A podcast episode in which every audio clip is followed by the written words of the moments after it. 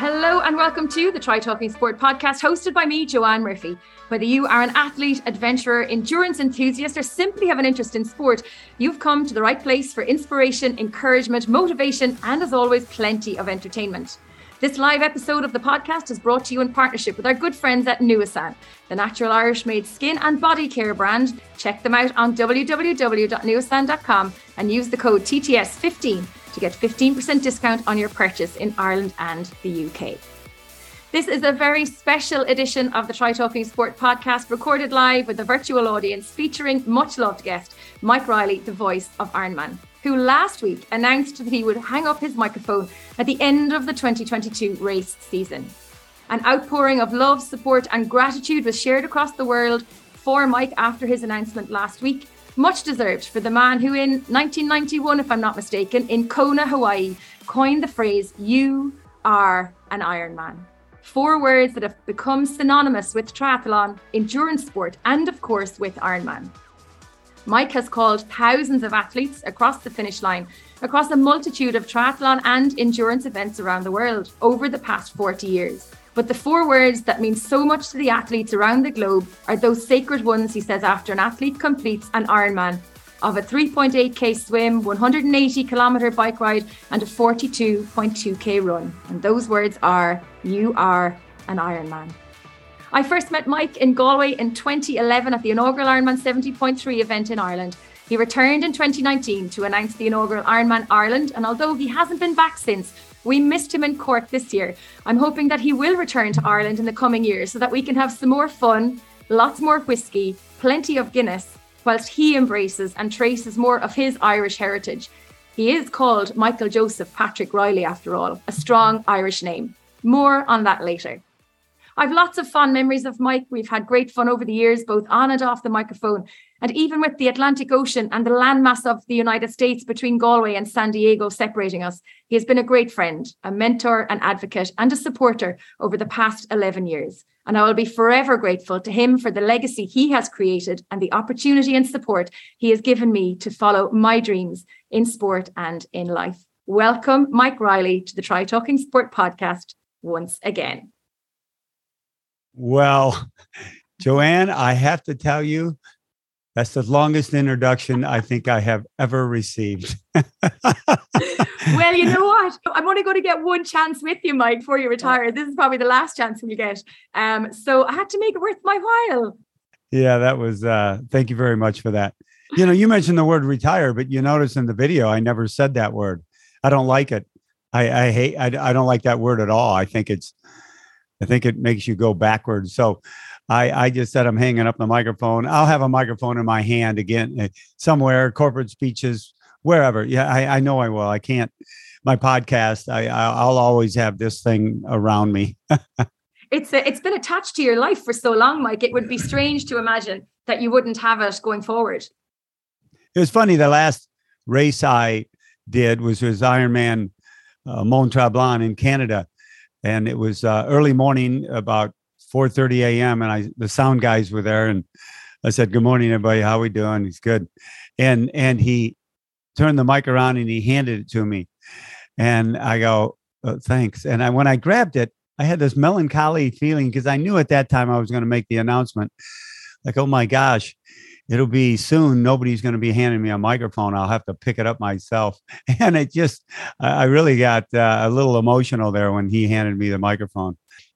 And how are you feeling? I mean, it's not even a week since you made that announcement, that very emotional announcement. You dropped the bombshell to the world that you would, in your own words, hang up your microphone in that very special video message. Well, I didn't think it was going to be such a bombshell. I mean, the the outpouring of messages and uh, the love out there eh, has been overwhelming, and uh, I it's hard to react to something that comes into your life in so many different ways and people say things that i go gosh that's just it's like too much over the top for me. But it's so appreciated because i have people coming out of the woodwork from years ago that I worked with, or I called an Ironman, or we met at a race, or a spouse that a partner that was mm-hmm. inspired because of what I said to their partner. I, I mean, it's just the word. Some people have written you know, chapters of a book for goodness sakes, telling me their their story and and which I want to hear. So it's it's been uh, overwhelming. I we got away this weekend. It was long weekend in in America, Labor Day. So we got three days away with friends, and I kind of just let it all go. But then on uh, Monday morning, yesterday morning, I started started reading the messages again. I because I want to get through them to see if there's anybody in there I know, and I want to answer back. So it's been overwhelming. We were chatting earlier on, uh, just before we came live, Mike, and you were saying that uh, one of your family mm. members had texted you about going somewhere, and you were first to reply to say, "Hell yeah, we're in." Uh, that's not something that you've been able to do for the past forty years. I mean, all these years, my family, my friends, if they wanted to do something, they'd have to check with Reilly first, and because they know my schedule was my schedule, and it it it, it kind of got to me because uh, you know why am I the one? But and they all were nice about it. But you know, they I could hear them in the background. God, let's check with Mike to see if he's available. So my sister sent out an email to the family, and said, "Hey, let's all get together at the end of July or early August next year for a family get together." And I was the first one ever to write back going, "I'm in," and that felt so good because I, my schedule wasn't going to be dictated by by something else. It was going to be our schedule, my wife and I schedule, the our family schedule. So uh, that's been the biggest change. I guess somebody somebody asked me, "What are you looking forward ne- next year?" And I go, "Doing whatever I want to do on whatever date I want to do it," because I've never never done that. and I'm not, Joanne, there's no regrets just because my schedule was always packed. We always got great times and together with family and friends and all that. But, uh, and I have no regrets, but it's just, it's different. I think it's going to be a, a good different. It, it's like freedom almost. It's like breaking free from a schedule. Well, you know, even when I was announcing all those years, I had the other job. I had a full time job. I helped start the Active Network and worked there 16 years, then events.com. And before that, I was a sales rep. Uh, so whenever I came home from an event or a race, I went right to work the next day to an office. And uh, so my life was full of work and and trying to juggle things and schedule things. But then when I stopped working full time and just did the announcing, that was like freedom. I go, oh my gosh. So I'd come home from an event and go, I'm going to go ride my bike. I didn't have to go to a job, so to speak. So, uh, but now this one's completely different because this is total. And I've already scheduled some things for next year on speaking and doing that type of stuff. Uh, but it won't be as full as, you know, 12 to 14 Ironman events a year. And of course, you need to schedule in time to come to Ireland. I see uh, Joan Murphy, my mum, is on uh, in the audience watching uh, today. She was devastated that you weren't in Youghal with us, and she was, I think, more devastated that Rose wasn't there to go to the mall in Youghal uh, with her. Um, but uh, yeah, so you might have to um, come back to Ireland to uh, to trace that Irish heritage. There's no doubt I will be back, and I'll tell you you know the reason I didn't come to Youghal this year uh, at Ironman Cork. The week before, I had uh, an Ironman and and uh, in Alaska, and the week after, I was in Canada, and it just couldn't pull off the travel. But I'll tell you what, it hurt. It really hurt. I, I was doubting myself, like I could have done this and gone to this, but then I was with the grandkids that whole weekend of Cork, and and we did a bunch of fun stuff and you know, I said, all right, yeah, I'm I'm home for the right reason. But it, did hurt me not being there. I turned on the coverage a couple of times. I heard your voice in the background and I'm getting melancholy. And I go, okay, shut it off. Just shut it off. You can't, you're here, you're not there.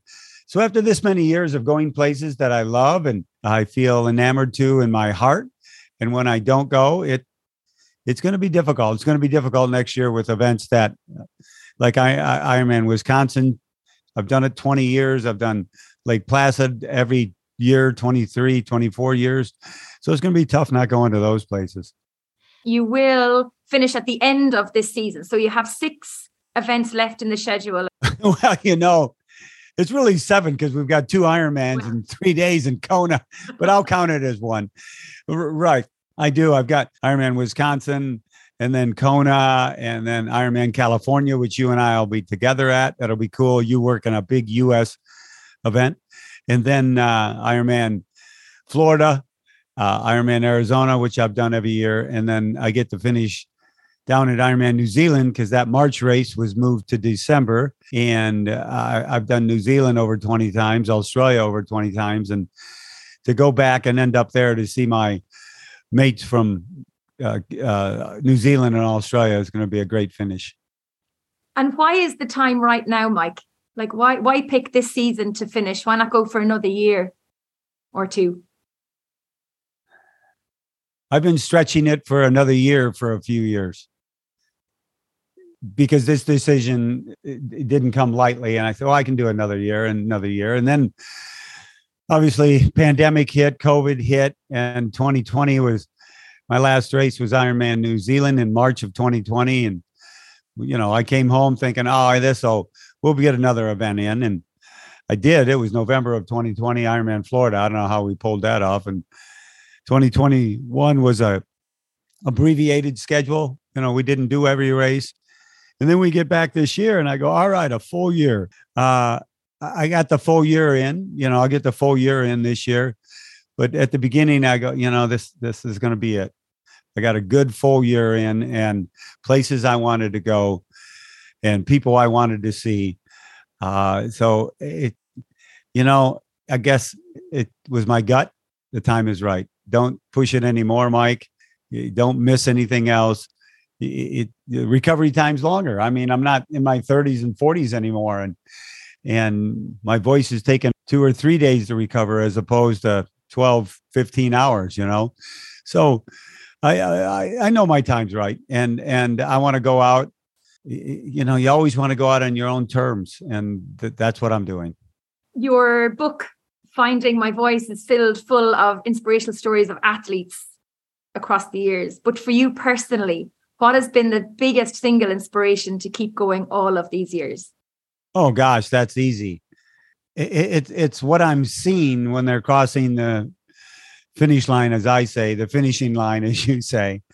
It, it, it's what I see and feel with every pro, but mostly all the age group athletes. I see them overcoming odds that they never thought were possible. And I know that. And we, you know, Joanne, you and I know they all have backstories. So that's what it's always been the age group. It's always been the finishes. It's always been the smiles and the tears and the unbelievable look on their faces that I did it and others others told them they they couldn't do it. So uh that that's that's what it's been. It, it's that that I'll I'll see those faces and those finishes for the rest of my life. And it's funny when talking right now, I just had a couple pop into my head of years ago that people I knew or and and what their story was and it just popped into my head now and that happens to me a lot where they'll just they'll just come running through like water coming down the, the river uh, those those memories and uh, I'll never forget those but that those memories are what keep me strong and those finishes are what have always inspired me and built my foundation. Because it is a very special place being on the finish line of an Ironman and this is going to be really hard now, Mike, but I am going to have to ask you to pick one favorite finish line moment of all your Ironman races you've announced. And it can't be the one that's Andy Reilly crossing the finish line. it has to be something different. Oh, gosh. Yeah, you're right. Calling my son stands up there, calling my son in law and calling my brother in law, calling my niece this past uh, last year at Ironman Wisconsin. Those are very special to me. But I think uh, looking back, even though at the moment it didn't register with me, it registered with the crowd and it registered with the athlete. It was the very first time I said, You are an Ironman. After I sent out my message, I got a message from him. And he lives here in San Diego, Dan Trone. And when I said those words to him, it was because we had met on the street and he didn't think he was going to have a great race. And I told him, Don't worry, you'll be an Ironman. And that prompted me to say, You are an Iron Man when he finished. The reaction from him and the crowd was was like, wow, what's the big deal here? But then as I kept doing it, it became a bigger deal and a bigger deal. and for almost a half a million bigger deals, it still is a, a big deal to me and hopefully to the athletes. So that one was was uh, uh I looking back, that has to be my best call because it was the first time I ever said that, and it created this aura uh, for these athletes because all I ever wanted to do was congratulate someone on a job well done. We all want to be congratulated and patted on the back when we go through hell to get to something. And that's all I wanted to do was be that person to be able to do that for them. It, it, I know it made them feel good. It made me feel good.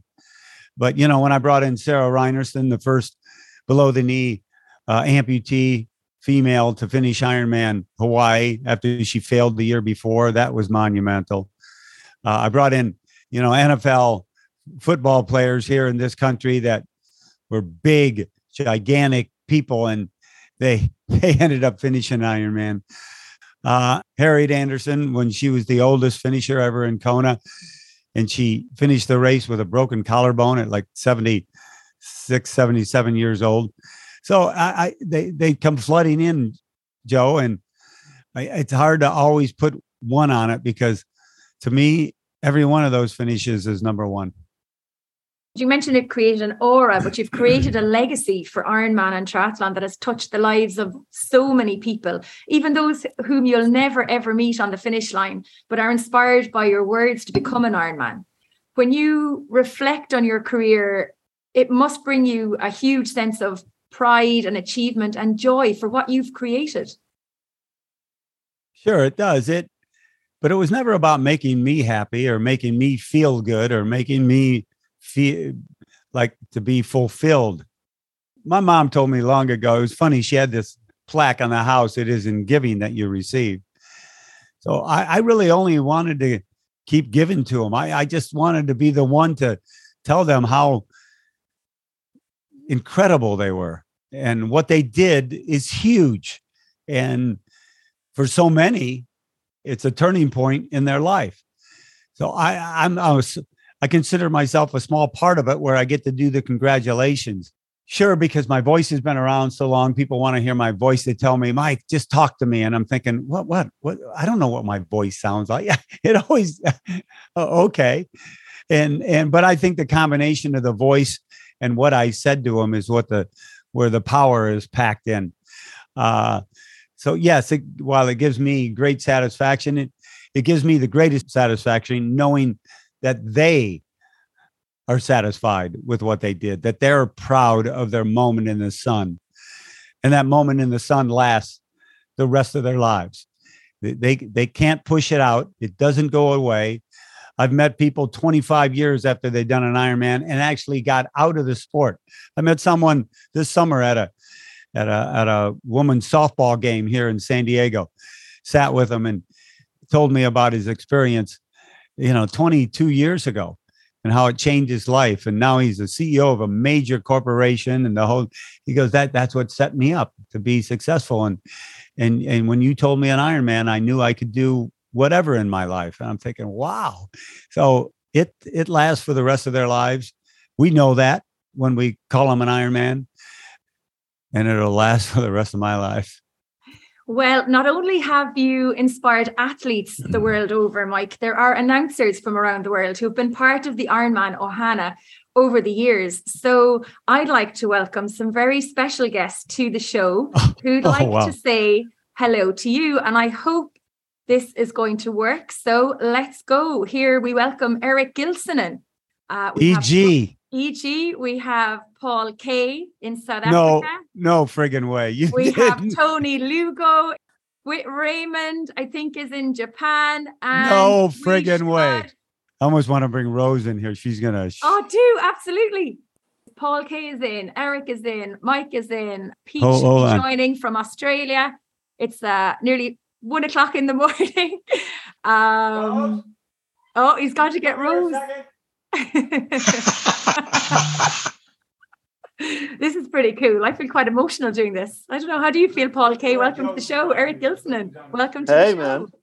Aloha. Eric, I like the hey, beard, dude. Look at you. Wow. Oh, Tony Lugo. Hey, Tony. uh, Pete Tony, Murray is on his way in. look at look at Rose. Look at Paul, Tony, freaking Whit, Whit, dude, and and and and Pete and EG, Eric. Yeah, you guys, you get my wife in a nightgown, you sons of All bitches. Aloha. Don't forget, there's like 30 other people on the call, lads. oh yeah. Reilly, Uh, yeah. wow, look at that. Okay. The gang's all here. That is incredible. I I am I'm shocked and honored. Look at this.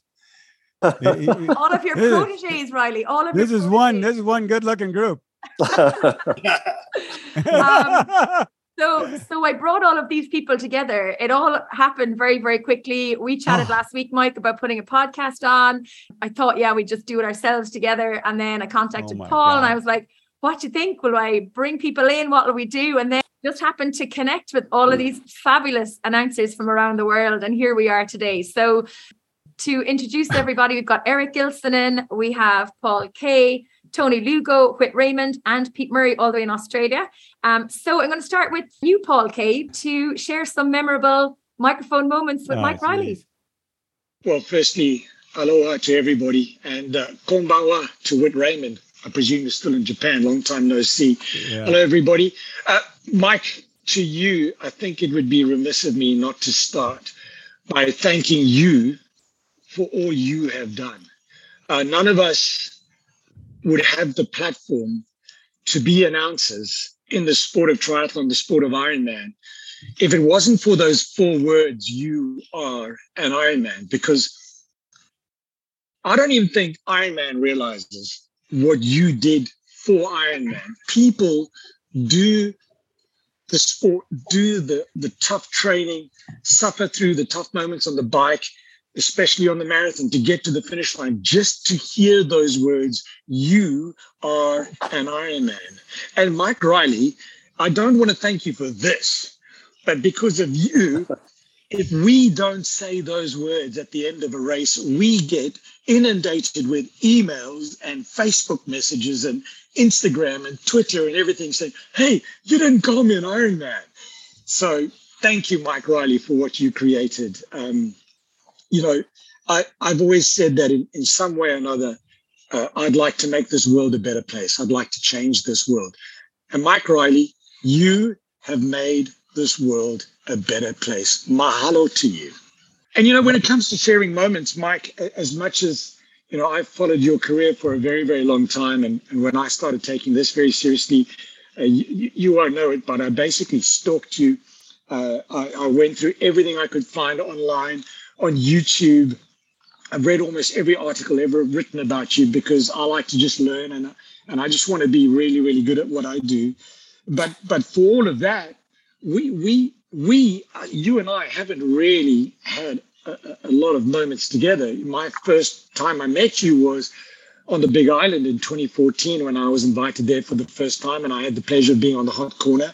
And then you know, with each year, uh, we we got to work more and more together. Um, there, there's two things that really stand out for me. Uh, the first is how you made me part of your family how you were so warm and welcoming and inviting, how got invited to the Friday night dinner at Huggos. And, and I remember specifically the one evening where Huggos was so full, we went to the Kona Inn and my wife Kelly was sitting next to you and you invited her, you invited my son into your family. And my son is the segue to probably my most memorable moment. And when it was you, Andy on the tunes, my son on the laptop, you know, punching in the numbers so we could read those backstories we talk of. And you and I and and our sons afterwards, we just had that light bulb moment where, wow, how privileged are we that we get to do this as a family with our boys. And, that is a standout moment for me, Mike, that I will never, ever for the rest of my life forget. That was a special moment, Paul. Uh, you know, when you have your your your your kids there, uh, and they're seeing what you're doing, and they're they want to become a part of it. It's it's one of the most gratifying things in life. I, I remember that moment well, Paul. Oh, Alain. Hey, Hey. bonjour, bonjour, mon ami. Comment ça va, mon ami? Mon ami. This is the guy, Alain Cyr. I work with him in Canada.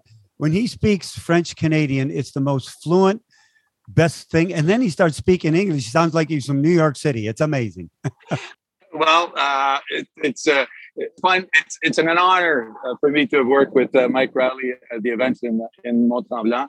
Uh, calling uh, calling the athletes uh, in French, "Tu es un Iron Man." It's always fun, uh, but uh, Mike is the best at it. Um, I, I wanted to pop in because I, I only have a few minutes. I'm filming my TV show here in Quebec, but I couldn't miss this. Mike Reilly, you're such a good friend, my my buddy, and I will miss working with you in Tremblant. I will miss shooting the hell with you and and joking around with you, and especially calling in uh, Sandra Pittender at the finish line uh, from Stittsville, Ontario, which is an amazing athlete but uh, yeah, it's been it's been a, a wild, uh, fun ride, and uh, I I really uh, enjoyed our, our last dinner on the Friday night. Uh, the two of us at uh, Pizzeria. Uh, kind of figured that you were you were happy about this one and making it the last one. So so really glad I got to work with you. You're an amazing man. Uh, merci, merci, uh, Alain. It, it, that was a very hard race. The last one I did, not being able to say anything to you and to Jacques and to Matthew uh, or or Dominique. Uh, that was very tough. I, I, knew the decision was made, but Andy and I, you know, put together the plan, and and I just couldn't say anything. So I kind of apologize for that. I wanted to share it with you, especially at our dinner. But uh, thank you very much. Uh, I think we'll go to um, to Pete Murray next, because um, I know it, it's rather late in Australia. Pete, you're very welcome to the Try Talking Sport podcast. Hey, hey, it's Murray, actually, uh, Murray. It's actually no, rather early. It's rather early. It's one o'clock. Hey, Murray, depends, no, depends on no, how you look uh, at it. Hey Murray, no kangaroo stories. You hear me? oh, that's, uh, that, has got that's going to come out. I just want to um, first of all say good day to everybody. It's amazing. Every you know we're on virtually every corner of the world.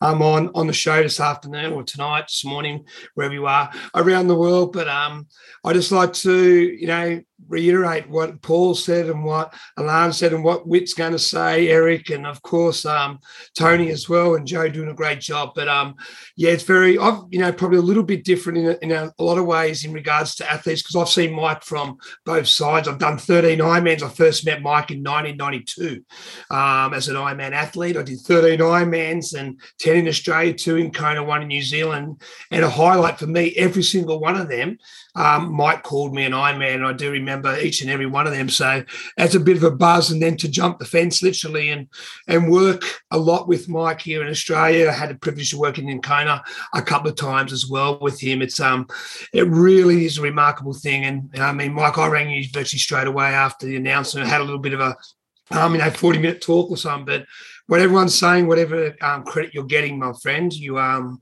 thoroughly deserve it. Um, you are, like Paul said, you've made the sport, you've made the phrase, and that phrase will never ever be taken away from the voice of my man in Mike Reilly. But if I just take the time about the kangaroo story um, here in Australia, it's very Australian. The national animal almost um, was the end, literally, of um, Mike Reilly. Um, I remember um, one of the functions, and as you know, as flights go, um, delays we've all experienced them, boys. And Joe, we've all experienced sitting in airports where we should be on stage or we should be at an event and at a certain time. But this one day, this one weekend, Mike was due to be on stage um, for our welcome function. Um, an hour, two hours before the event, still no Mike Reilly in, in Ironman Oz. Um, don't worry, he'll come. So the plane landed. I bolt, um, sped out to the airport in the car. Mike gets off with all these luggage. He's, you know, he goes, Hey, Pete, I've got to get ready. I said, Mate, just jump in the back of the car. You get changed. I'll drive. We are going to go pretty quick. Just hang on and get ready. So we just come out of the airport. We're doing about, you know, 50 or 100 kilometers an hour. And I kid you not, Mike Reilly's in the back. He's got his pants down around his ankles. He's got his shirt. I wasn't looking, by the way, but I could um, hear him going. Next thing, no word of a lie, a kangaroo, boing, boing, boing, stop in front of the car.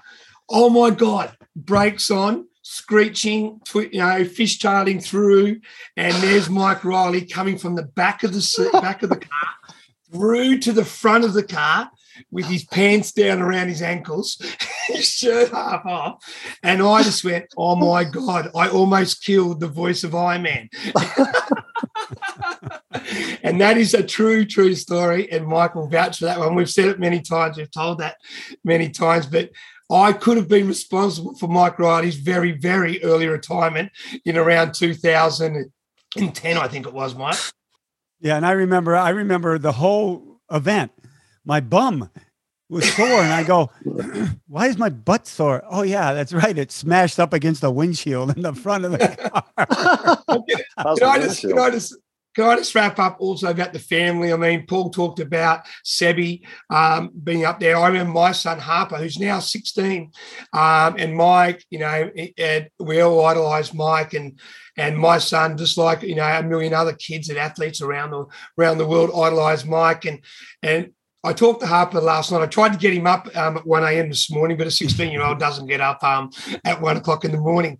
But um, just to wrap up, I remember the times at Ironman Oz, many times um, you allowed Harper up into the stand. He was one time our DJ. He wasn't Andy Riley style, but um, Harper Murray was um, the DJ with Mike Reilly. And to this day, he still talks that up. you know, I, I was up in that tower with the voice of Ironman, the greatest of all time. And Mike, thank you so much. As um, Paul said, it's a very special, it's a very surreal experience when you get to work very closely with you, but also with your family at the same time. So thank you, my friend, and congratulations on a, an amazing career. Thank you, Pete. Thank you very much. You, uh, you're you're a great friend, and and I I'm going to miss working with you because because every time because every time I mispronounce an Aussie phrase, he'd laugh his ass off. And then and then an American would come in and he'd mispronounce their name and I'd laugh at him. It was great. in Australia, when Mike um, does the swim course, we call them buoys over here. So you've got to go, you got to swim 300 meters, turn right at the first buoy. But when Mike's in town, you swim that 300 meters and you turn at the first buoy. Buoy. Very American. Brilliant. Thank you so much, Pete, for joining us. Really appreciate it. Um, because I know it is the middle Thanks, of the night, early morning. You can go off now and do a nice long bike ride on the on the turbo trainer. You'll be sound. I'm wide awake. Thank you so much. Um, Whit Raymond, we've never met in person, but your legend precedes you. It's lovely to finally meet you. Uh, what can you tell us about Mike Reilly? Oh God, here we go.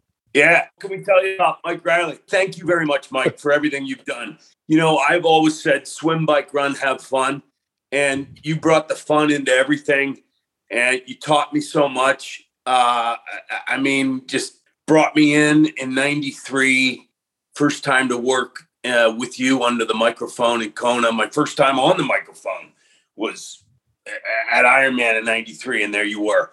And uh, you know just inspire inspire inspire. And uh, i never thought we'd see the day mate where you would actually make this announcement. And uh, congratulations, congratulations, because you have it. it it's it's never going to end, though, Mike. You will continue. You can't. It's in your blood. It's in your veins. Now maybe it's time for you to, uh, of course, be with the family. But maybe you should consider running down Ali'i Drive one time. yeah, you knew it. But anyway, uh, look, man, I mean, how much love do people have in the world? So much because what you've given to everybody, and I, I, I don't want to say past tense, it's present because you're still giving and you're always going to give. And people will never stop loving that inspiration that you have now and will always have for the sport, for for the brand of Ironman, for for the sport of triathlon. Mike, this this world is a different place because of who you are and what you've done and what you've brought. And my life has changed because of everything I've experienced working with you and the human being that you are. And uh, yeah, it's just passion, man. The world is full of passion. And it's not just because of people who who can go and finish an Ironman. It's because of their destiny to understand what it is to do that and what you've brought to people through those words lives on forever. And that's me from Whit in Japan at midnight. Thank you. Love Whit. you, Mike Reilly. Whit, Whit, you, know that the foundation that we built together in those early years in, in Placid and and I'll I'll never forget 1999 with you and I together going, what is going? How are we going to pull this one off? This is this is huge, you know, because it was such a big event, such a great year, and and uh, you, you taught me more than you know, my friend. Uh, your enthusiasm and your passion. I just wanted to be an equal to what you were doing at the finish line, and uh, I I think it's probably the first time in my life I realized that when you're in sync with someone else besides my wife or family, when you're in sync with someone else on the same day for the same reasons, wanting to do the same thing, it's the most powerful combination you can ever have. You taught me, you taught me team, you taught me teamwork, and you taught me that, you know what, if we can get this done together, we're going to be much better off for it. So, Whit, thank you very much. You're you're uh, you're an amazing man, and you're continuing the legacy of doing what you do. And hell, I, you say you never thought I'd go away. I know you're never going to go away. You're always going to be doing it. so uh, I never thought this day was going to come either, but it, it's come. Tony Lugo. Hello, Tony. Nice to also meet you virtually. Hopefully, we get to meet in person at some point. Is there any special message you'd like to give Mike Reilly or any special memories you'd like to share with us?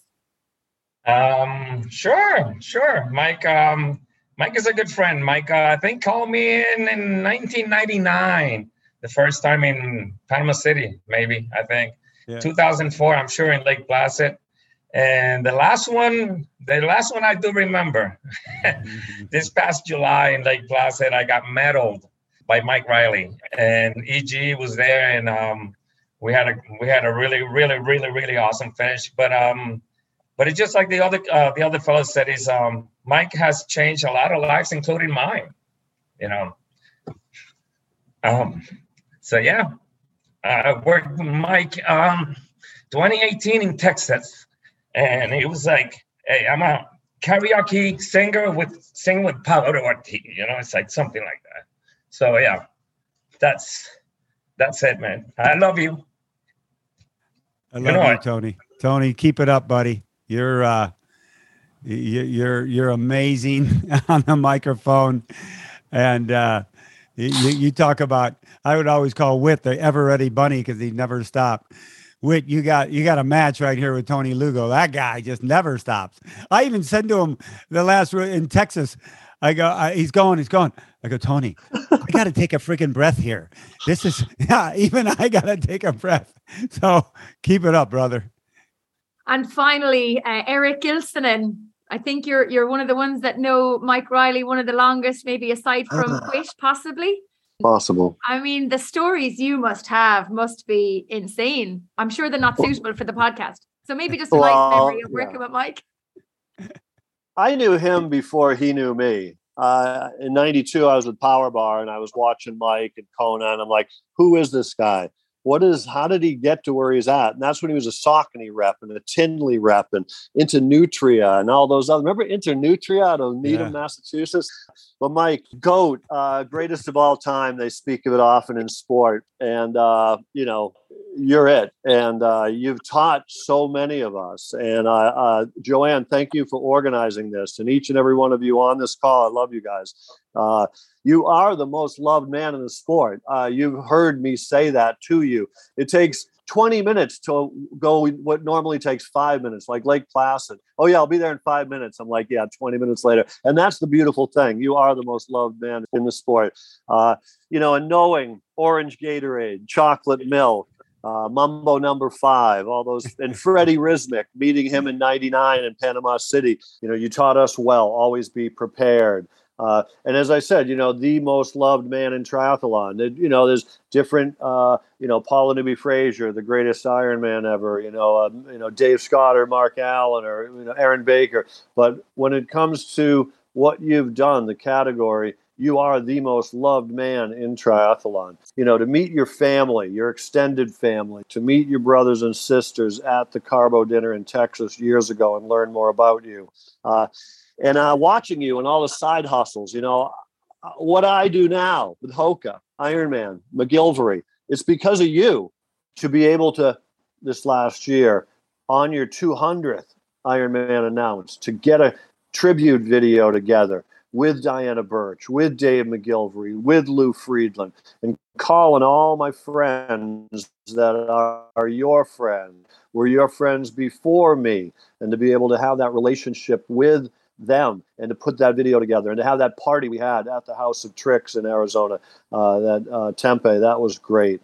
Uh, but for everything you've done, you know, Lake Placid, uh, I was there in 99 with you and Whit, and I raced that race 11 and a half hours and my fastest Ironman ever.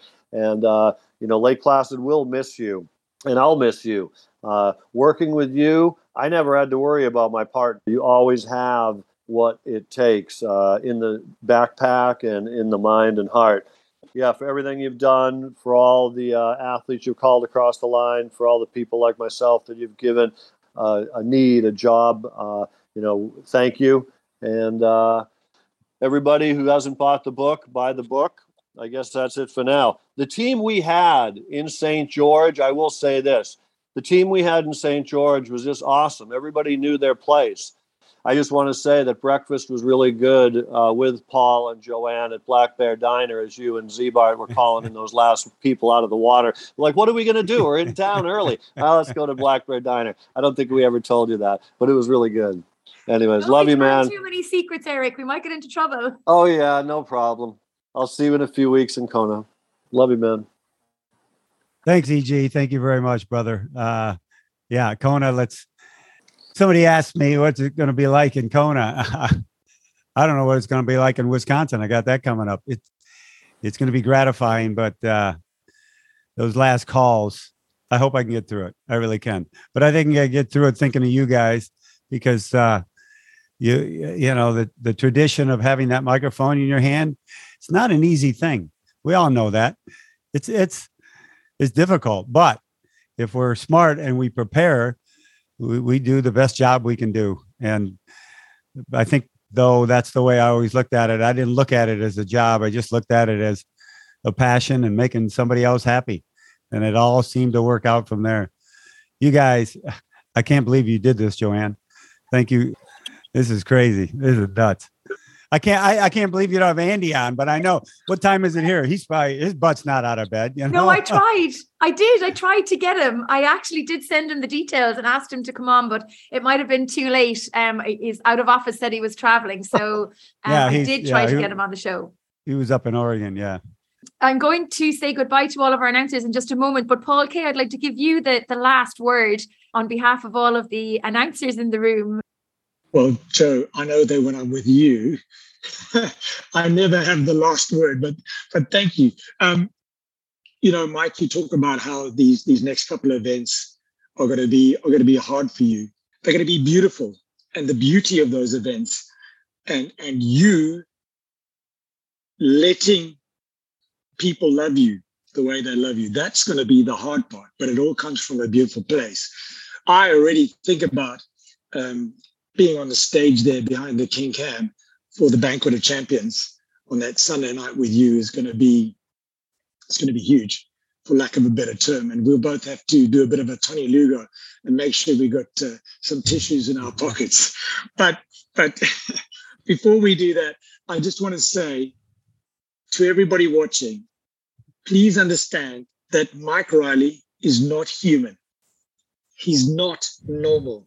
He's the only human being on this planet who can get up without an alarm clock for an Ironman, be the first on site, talk all day long, including hotspots, then get to the finish line and call all 3,000 athletes down the finish line. You are an Ironman. Please understand this is not normal. We cannot do that. There's only one person who can, and that's Mike Reilly. Mike Reilly, you are an Iron Man. Thank you, Paul. Jeez. Thank you very much.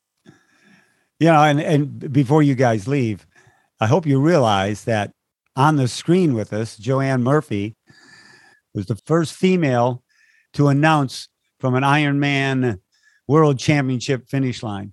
We tried for years, uh, but it worked out in St. George. And uh, Paul, I think we may let her come up there and say a few words in Kona, you know, for the uh, Thursday Yeah. race for the women's. Oh race. yeah. Oh Uh, man, hell that's yeah. hot. Yeah, Woo. you're going to be up there.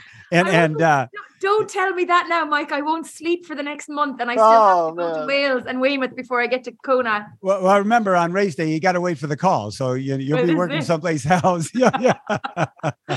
Absolutely, absolutely. I really look forward to it. We're not going to finish the podcast right now, but I am going to let Paul, Tony, Pete, Whit, and Eric just rejoin the audience. So just to finish off our conversation with Mike, but thank you so much, guys, for coming on board. This is very, very special, and uh, I love you guys. I, guys. know I appreciate it. Love so you I, too. yes, Whit, Take take care, care of yourself. Tony, See you all. Have a PG, Paul, Thanks, thank you. Love you. Love you. Aloha. Aloha. I hope one day we can all physically be together. That would be my dream. So, Joe, when I told Rose I was going to be on a, a deal with you, she goes, Are you going to be able to get a word in edgewise? I didn't know I was going to be on with everybody else. And How cool was that, though? that was major cool. That was, uh, I am, I am shocked and my heart's beating coming through my chest. It- it- thank you very much for that. Never forget that. I have to admit, Mike, that when we were we were messaging earlier today, and you were asking me how many people are coming on live, and I was like, God, we've like forty registered. You know, we'll probably get thirty. It's a bad time in Ireland. You know, people picking up kids from school, Yeah. and people are working. I was like, Oh my God! And you said, Oh, we can push it out till later, and I'm like, No, no, no. I have to get the podcast to the producer. Oh, that, that must have, yeah, that must have scared you because Pete Murray, that'd have been three in the morning for him or something. I was, oh my God, I was just in my back of my head going, no, Mike, we are definitely doing it at this time. Um, and again, a huge thank you to all of the fellow announcers who joined us on the call. So, Mike, That's beautiful. we are nearly at the end of the podcast, but I do have a couple more questions for you. Um, and Tom Zebart was meant to join the call there as well, but I don't know where he ended up. So I am getting lots of messages coming through on WhatsApp uh, saying that they're all crying watching the show and all the announcers coming in, Mike. So very heartfelt um messages coming in from people. Okay, couple of things for you, Mike. These aren't my questions, these are questions that have come in from the audience. Okay. Um, Mark Farquhar, what is the strangest thing to happen on a finish line? Mark, I know Mark. My goodness, yeah, you do. He did Utah. crazy. Yeah. Uh, the strangest thing to ever happen at the finish line? Well, it was uh, one of the most strangest was uh, it's Ironman Arizona, and and you had kind of a long look. The runners would take a sweeping left hand turn to come at us. Then I'm waiting for the next athlete, and I see something coming in, and I look because it's a little dark down there. I go, something's moving. He's coming, and here comes this dog straight down the finish line. And so I had about, I don't know, eight ten seconds with this dog. And I started pulling out every doggone joke you could, you know, it's you go faster with four legs than two. And and people were yelling stuff from the crowd. Well, this dog ran through and they tried grabbing it and it just kept going. I said, Well, that dog's not getting meddled. I mean, it was just the weirdest thing because it froze everybody.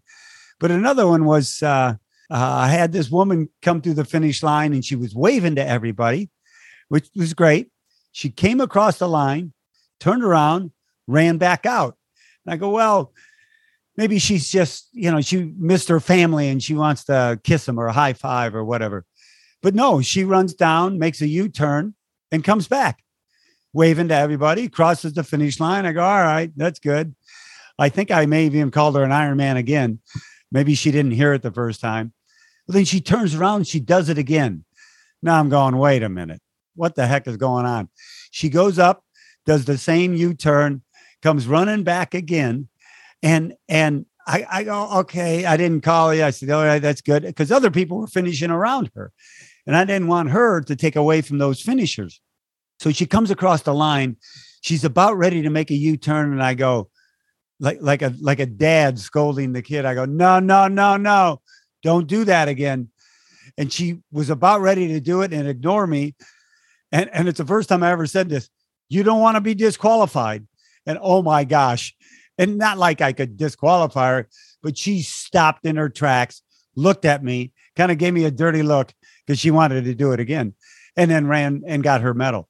Uh, it's a wonder she didn't ask for three medals crossing the finish line three times. But so that was one of the weirdest finishes. I don't know why she just kept going back and forth, but I had to stop it I, because she was running into people coming in, and uh, it was you know never talked to her afterwards, never met her, but I remember her face. Very good. Well, Karen Lewis says, um, if we get Joanne to do a full Ironman, will you come out of retirement to announce her over the line? I've had a few people very close to me, like yourself, Joe, say if I do an Ironman, you know, what if my my son's done one, and what if my daughter Erin wants to do one?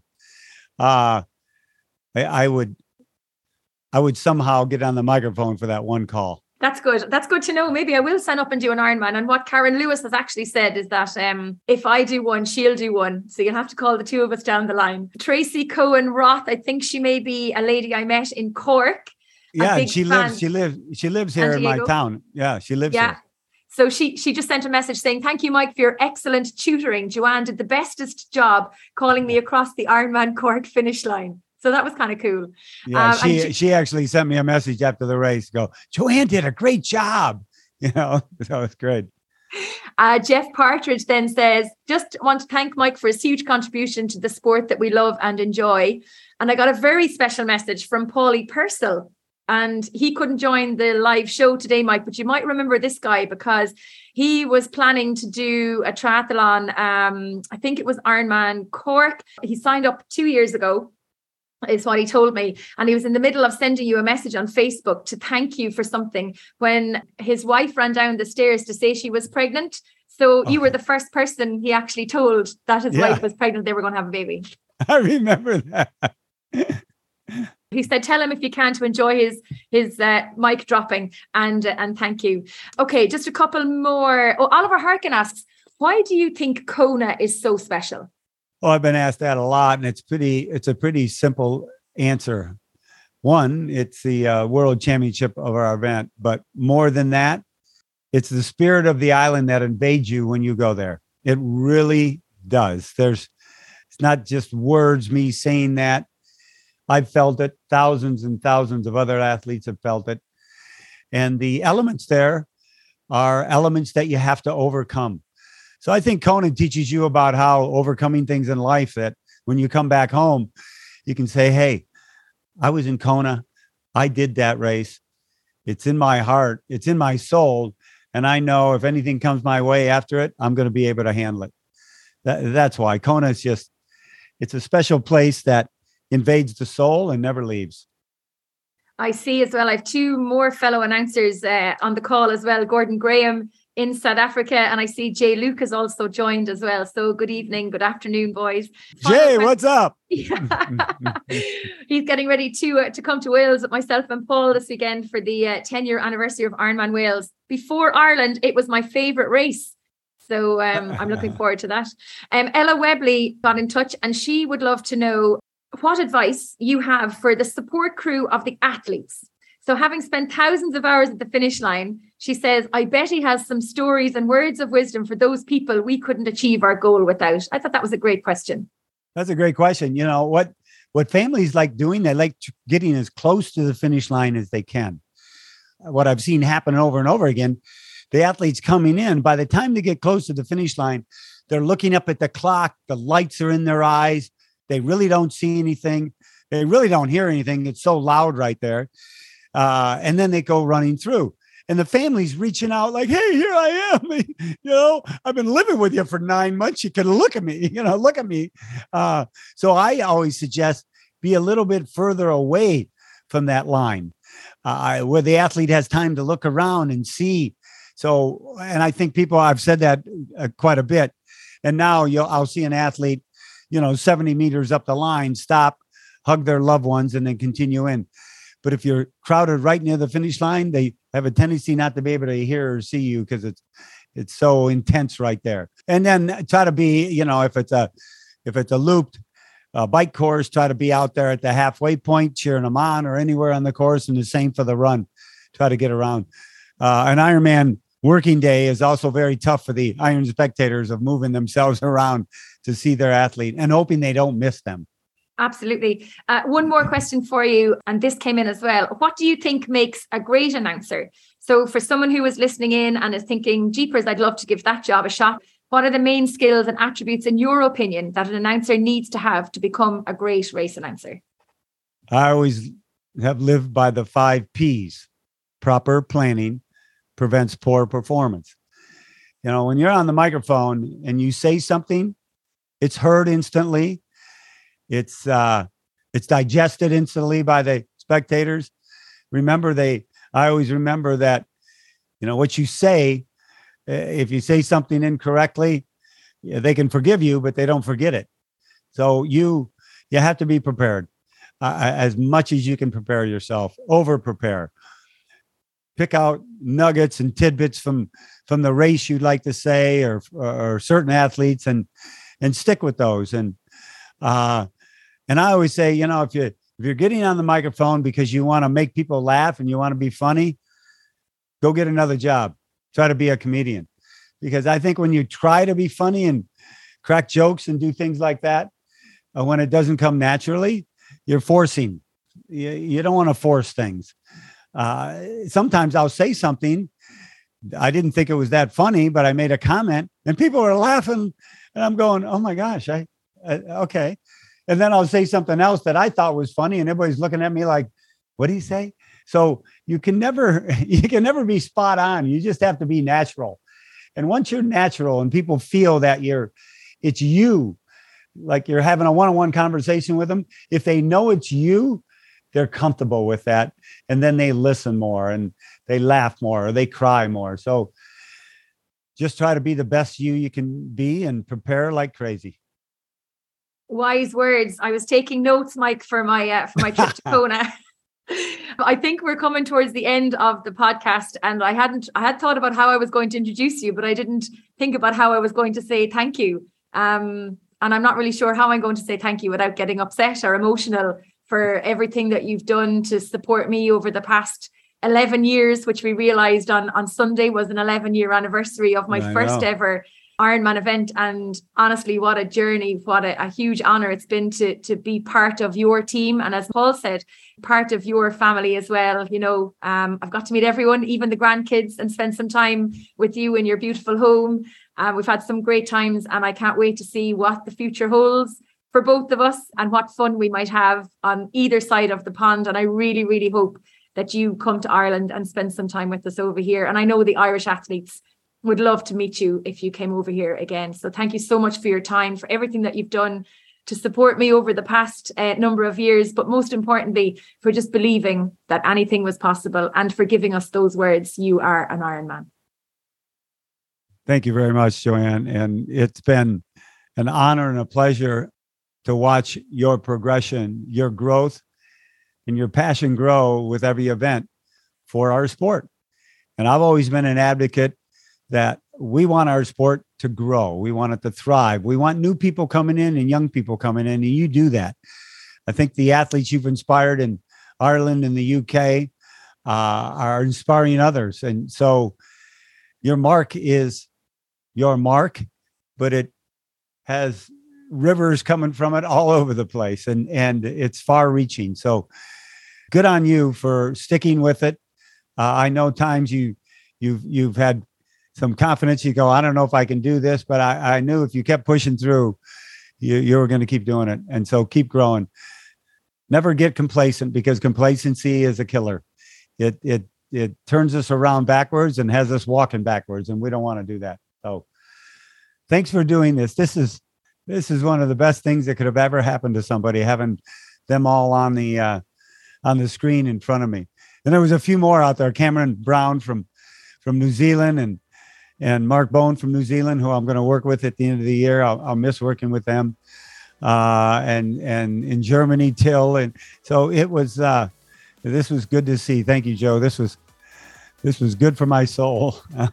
well, thank you so much, and thanks as well to our live audience for joining us And a special thank you to the announcers who joined us from all around the world to help make this a very special episode of the podcast. That's it from me and from Mike Slán. Aloha, aloha. Thank you for tuning in to the special edition of the podcast. I hope you enjoyed this episode. For those of you racing at Ironman Wales and Ironman 70.3 Weymouth over the next two weeks, I'll see you on the beach for the start of your race day. If you would like to hear more great episodes of the podcast, be sure to check them out on our website, www.trytalkingsport.com, or wherever you get your podcasts. With 90 episodes of the show now available, there is a huge back catalogue of inspiration and motivation to choose from. You can even go back and listen to a full episode with Mike Reilly. It's episode number four from 2019. You can follow all of our activities and podcasts on Facebook, Twitter, LinkedIn, and Instagram. If you have any feedback or guest suggestions, please email me on trytalkingsport at gmail.com. I'd love to hear from you. Until next time, thanks for listening, stay safe, keep smiling, and remember to look for fun and adventure in every day. Yeah.